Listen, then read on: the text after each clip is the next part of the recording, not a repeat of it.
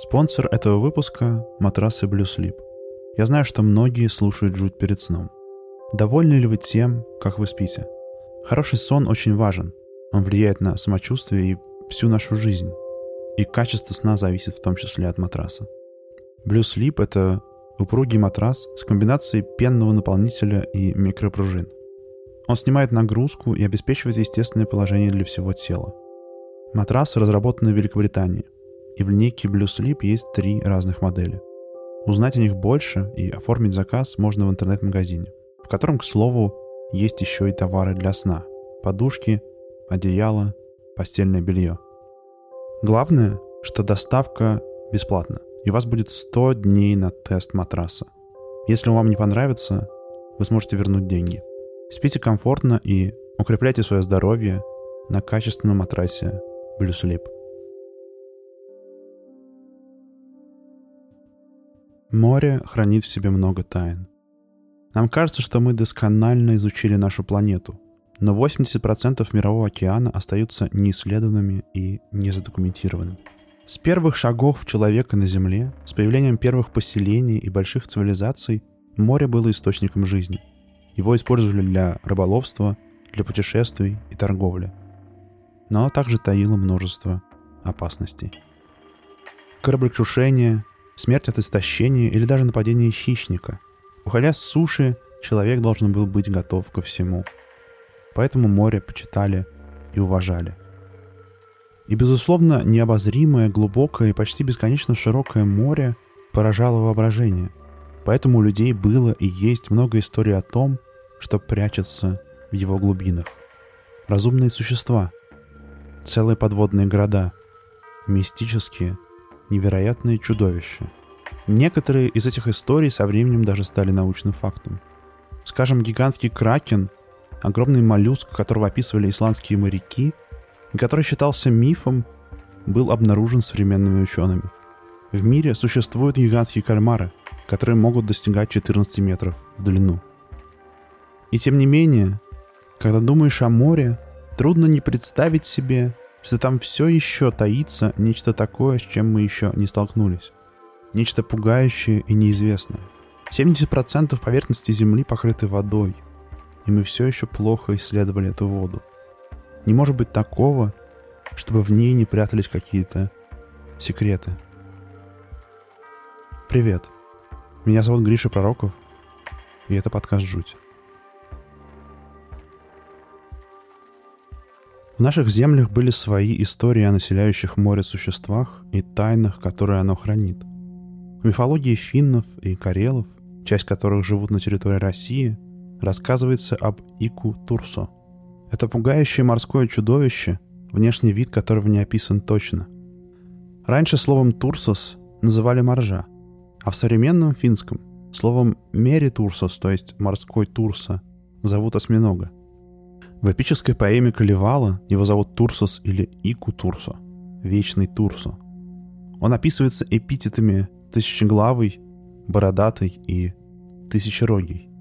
При этом северные народы называли рогами щупальца кальмаров и осьминогов, поэтому Тысячерогий может означать имеющий тысячу щупалец. В Калевале Ику Турсо упоминается дважды. Первый раз он поднимается из глубины и поджигает стоящий на берегу сток сена и кладет в получившийся пепел желудь, из которого вырастает гигантский дуб.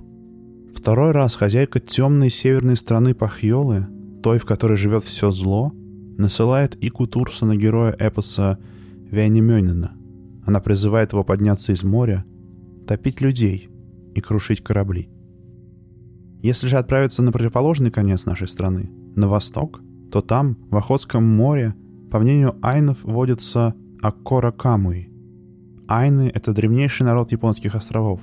Когда-то они жили и на территории России, в низовье Хамура, на юге полуострова Камчатка, Сахалине и Курильских островах, но сегодня остались только в Японии. В самом начале 20 века вышла книга миссионера Джона Батчелора, который жил с айнами много лет и изучал их фольклор. В ней в том числе рассказывается, как на лодку троих рыбаков, ловивших меч рыбу, напало гигантское морское чудовище с вытаращенными глазами – оно выпускало в воду что-то вроде чернил осьминога, темную жидкость с сильным неприятным запахом. Рыбаки едва спаслись. Аккоро Камуи описывается как чудовище, похожее на осьминога. Он красного цвета, и длина его достигает 120 метров, поэтому его видно издалека. Еще говорят, что он может ампутировать и заново отращивать свои конечности. Даже в русских народных былинах и сказках есть свое морское чудище – чудо-юдо. В авторских сказках XIX века оно превратилось в персонажа чудо-юдо-рыба-кит, но в древних сказаниях это более мистическое, пугающее и опасное существо – она нападает на моряков, может вызывать вихри, бури и грозы. Некоторые академики даже отмечают, что чудо Юда — это самый глубокий архаизм древнеславянской мифологии, то есть дошедший до нас отголосок совсем древнего язычества. Все эти истории и образы говорят о том, что моряки верили, что море — это могущественная, темная сила, и что в нем есть непостижимые существа, опасные для человека. Эти истории перекочевали и в более просвещенные времена — Скажем, в номере газеты «Санкт-Петербургские ведомости» от 15 сентября 1786 года перепечатали историю из английских ведомостей. Там пересказаны слова членов экипажа корабля «Маргарета», который шел из Норвегии в Шотландию. Они видели огромное серое морское существо, 4 или 5 метров в вышину, которое было похоже на три острова, поднявшихся над водой. Погода была тихая, и они смотрели на него 50 минут. А как только поднялся ветер, чудовище спокойно опустилось в глубину моря –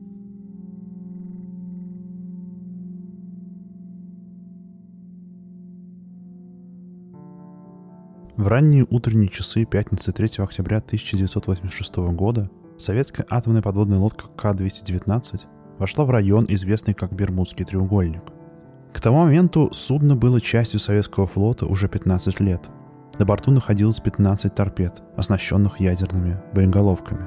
В сентябре К-219 вышла из города Гаджиево Мурманской области, который тогда именовался Мурманск-130, и отправилась в свободное плавание к Атлантическому океану. Через 30 дней после начала миссии подводная лодка оказалась примерно в 1000 километров к северо-востоку от Бермудских островов. Утром 3 октября один из инженеров на борту обнаружил, что ракетная шахта номер 6 разгерметизировалась, и в нее хлынула вода. Откачать воду не удавалось. Образовалась взрывоопасная смесь из компонентов ракетного топлива. Произошел взрыв, в результате которого погибли два члена экипажа, а вскоре из-за вдыхания ядовитых паров погиб еще один. Подводную лодку заливало водой. На ней разгорелся пожар. Катастрофа вытесняла экипаж из отсека в отсек и в конце концов разделила судно на две части. Лодка пугающе накренилась и начала опускаться все глубже и глубже на дно океана. Прежде чем К-219 опустилась настолько низко, что ее стены не выдержали бы давления, экипажу все-таки удалось закрыть все отсеки и откачать воду подводная лодка начала стабилизироваться. Но на этом беды не закончились. Один из двух атомных реакторов К-219 мог расплавиться, и чтобы избежать радиоактивной аварии, его нужно было заглушить вручную. На борту были костюмы радиационной защиты, но они подходили для ремонтных работ, никак не для того, чтобы оказаться непосредственно в реакторной камере. Все понимали, что находиться рядом с реактором будет смертельно – Вместе со старшим лейтенантом Николаем Беликовым трюмный машинист Сергей Приминин, рискуя жизнью, прошел в реакторный отсек и вручную заглушил реактор, предотвратив опасность его разрушения и катастрофы. Из-за высокой температуры люк заклинило, Приминин остался в отсеке и погиб. Второй реактор продолжал безопасно работать, и К-219 удалось подняться на поверхность Атлантического океана. Когда открылся входной люк, Экипаж смог увидеть дневной свет, их внимание привлекло нечто удивительное. По словам старшего помощника капитана Сергея Владимирова, вдоль всего левого борта, чуть выше поврежденных ракетных шахт, располагались две огромные царапины, отливающие металлическим блеском. Как будто что-то большое столкнулось с подводной лодкой.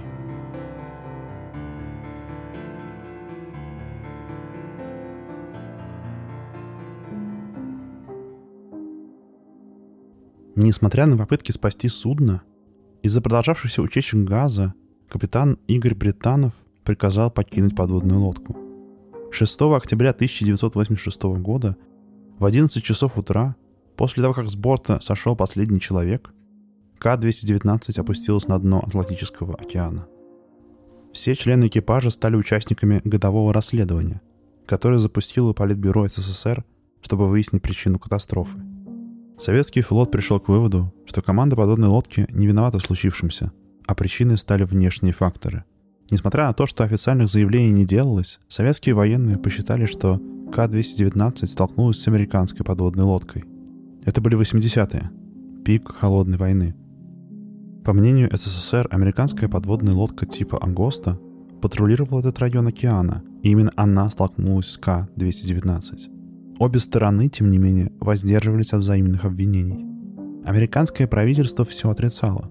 Советское расследование не привело к конкретным результатам.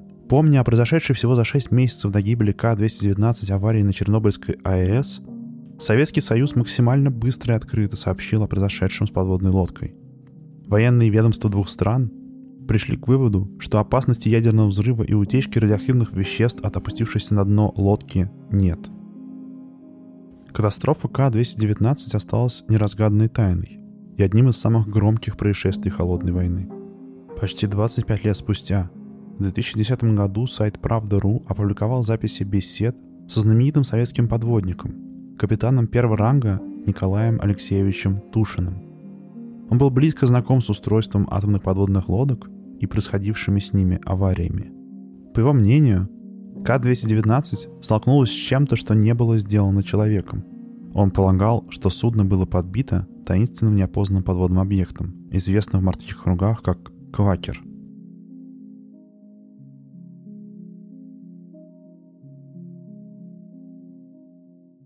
Считается, что холодная война между Советским Союзом и США продолжалась с 1947 по 1991 год.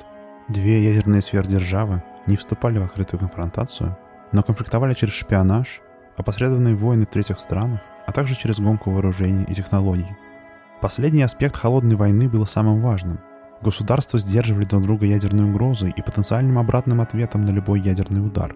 И поэтому СССР и США пытались обставить друг друга в других технологиях. Гонка вооружений вызывала постоянную тревогу. Что, если другое государство разработает какое-то супермощное оружие? Военные обеих стран не могли позволить себе расслабиться и двигали технологии вперед, а также внимательно следили за тем, что делают другие. Ключевым компонентом гонки было использование подводных лодок, как НАТО, так и Советским Союзом. Военные хотели получить преимущество в море, и судна обоих государств нередко пытались отследить подводные лодки другой стороны. К началу 70-х технологии слежения, сонары, инструменты пеленгации невероятно развились, Именно тогда советские моряки начали докладывать о странных сигналах в море. Капитаны атомных подводных лодок, возвращавшиеся из Атлантического океана, начали рассказывать о странных шумах, природы которых никто не мог понять. Советские моряки прозвали источники этих звуков квакерами, и этот термин в официальных документах стал применяться вместо аббревиатуры НЗО – неопознанные звуковые объекты. Квакеры получили такое имя, потому что в наушниках гидрофонов издаваемые ими звуки напоминали протяженное кваканье лягушки. Записи этих звуков при этом не были сделаны или были уничтожены, но остались множество отчетов о столкновениях с ними. У моряков на советских подводных лодках даже развелась фобия. Многие боялись, что прослушивание этих странных звуков может свести их с ума. По словам адмирала Чернавина, в 1977 году Руководство флота даже распространило специальную инструкцию по наблюдению за квакерами. Их пытались пеленговать, их отмечали на картах. Поскольку с явлением столкнулись в первую очередь военно-морские силы СССР, и это была холодная война, советские моряки были уверены, что это какая-то американская технология. Была организована программа «Квакер», которая занималась проблемой до конца 80-х. Квакеры, чем или кем бы они ни были, демонстрировали интеллект. Они следили за подводными лодками и иногда окружали их, но при этом пытались избежать импульсов, которые создавали сонары. Когда подводные лодки пытались контактировать с объектами, они меняли траекторию движения или изменяли высоту издаваемых звуков.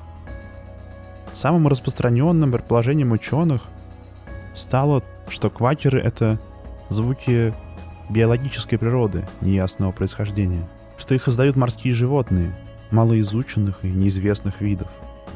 Если неуловимого гигантского кальмара ученые долгое время не могли зафиксировать, не могли подтвердить его реальность, то как можно исключать, что на морской глубине находится кто-то еще? не изученной нами. Это предположение как будто вносит ясность в историю о море. Вспоминаются живущие столетиями рассказы моряков разных стран о столкновениях с невиданными огромными существами. Вспоминаются айны и карелы, которые в водах на разных концах нашей большой страны встречали чудовищ. Наконец, вспоминаются две царапины, обнаруженные на левом борту подводной лодки К-219, перед тем, как она ушла на дно. Кто бы не издавал квакающие звуки, так напугавшие советский флот, секретные технологии американцев, неизвестные науки животные или что-то еще более невообразимое, вместе с Советским Союзом они прекратились. После 1990 года не было официально зарегистрировано ни одного случая столкновения с квакерами.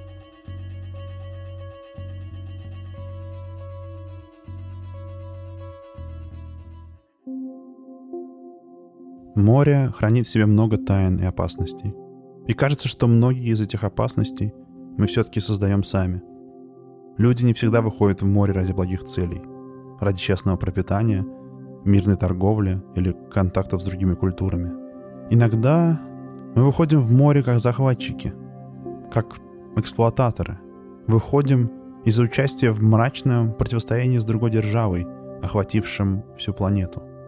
И своей жадностью Своими амбициями мы создаем опасность. Моряку Сергею Приминину было 20 лет, когда он погиб, выключая реактор атомной подводной лодки К-219. Если бы он не сделал то, что сделал, если бы реактор расправился, лодка пошла бы ко дну, и авария захватила бы ракетный отсек. Человечество столкнулось бы с ядерной катастрофой, сравнимой с Чернобыльской АЭС. Президиум Верховного Совета СССР – посмертно наградил его орденом Красной Звезды. Спасибо, что послушали. Меня зовут Гриша Пророков. Этот подкаст называется «Жуть». Спасибо Blue Sleep за то, что поддержали этот выпуск. Если вы слушаете подкаст в приложении, где можно ставить оценки, например, в Apple, я буду особенно благодарен, если вы поставите оценку и напишите отзыв. Если вам хочется помочь тому, что я делаю, вы можете сделать это при помощи Patreon. Для этого заходите на patreon.com slash. Там я публикую небольшую подборку дополнительных материалов. В основном текстов, а также иногда фото и видео к выпускам жути. До встречи.